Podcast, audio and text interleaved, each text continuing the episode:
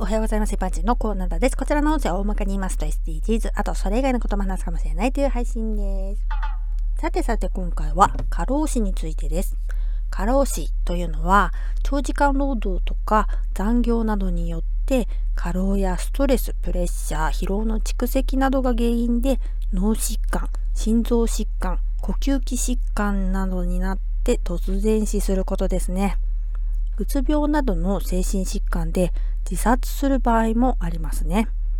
自殺については過去配信ナンバー18、21も合わせてどうぞ。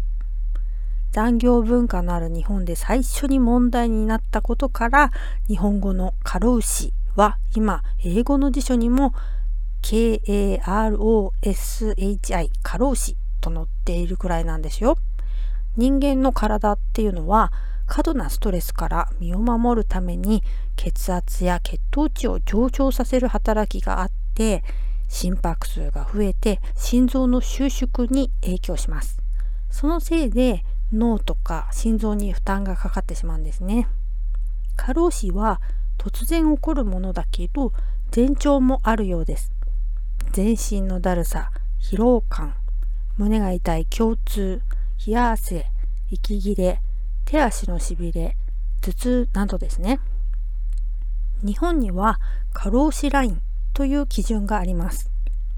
過労死や過労自殺のリスクが高まるとする時間外労働の時間のことで、労働災害認定で労働と過労死とか過労自殺との因果関係の判定に用いられます。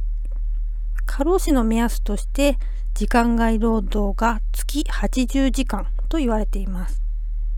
発症1ヶ月前に100時間超えだと因果関係を認められやすいそうです。過労死ラインがあるからこそ労災保険が適用されるっていうわけですね。ではでは今回この辺で次回もお楽しみにまた聞いてくださいね。ではまた。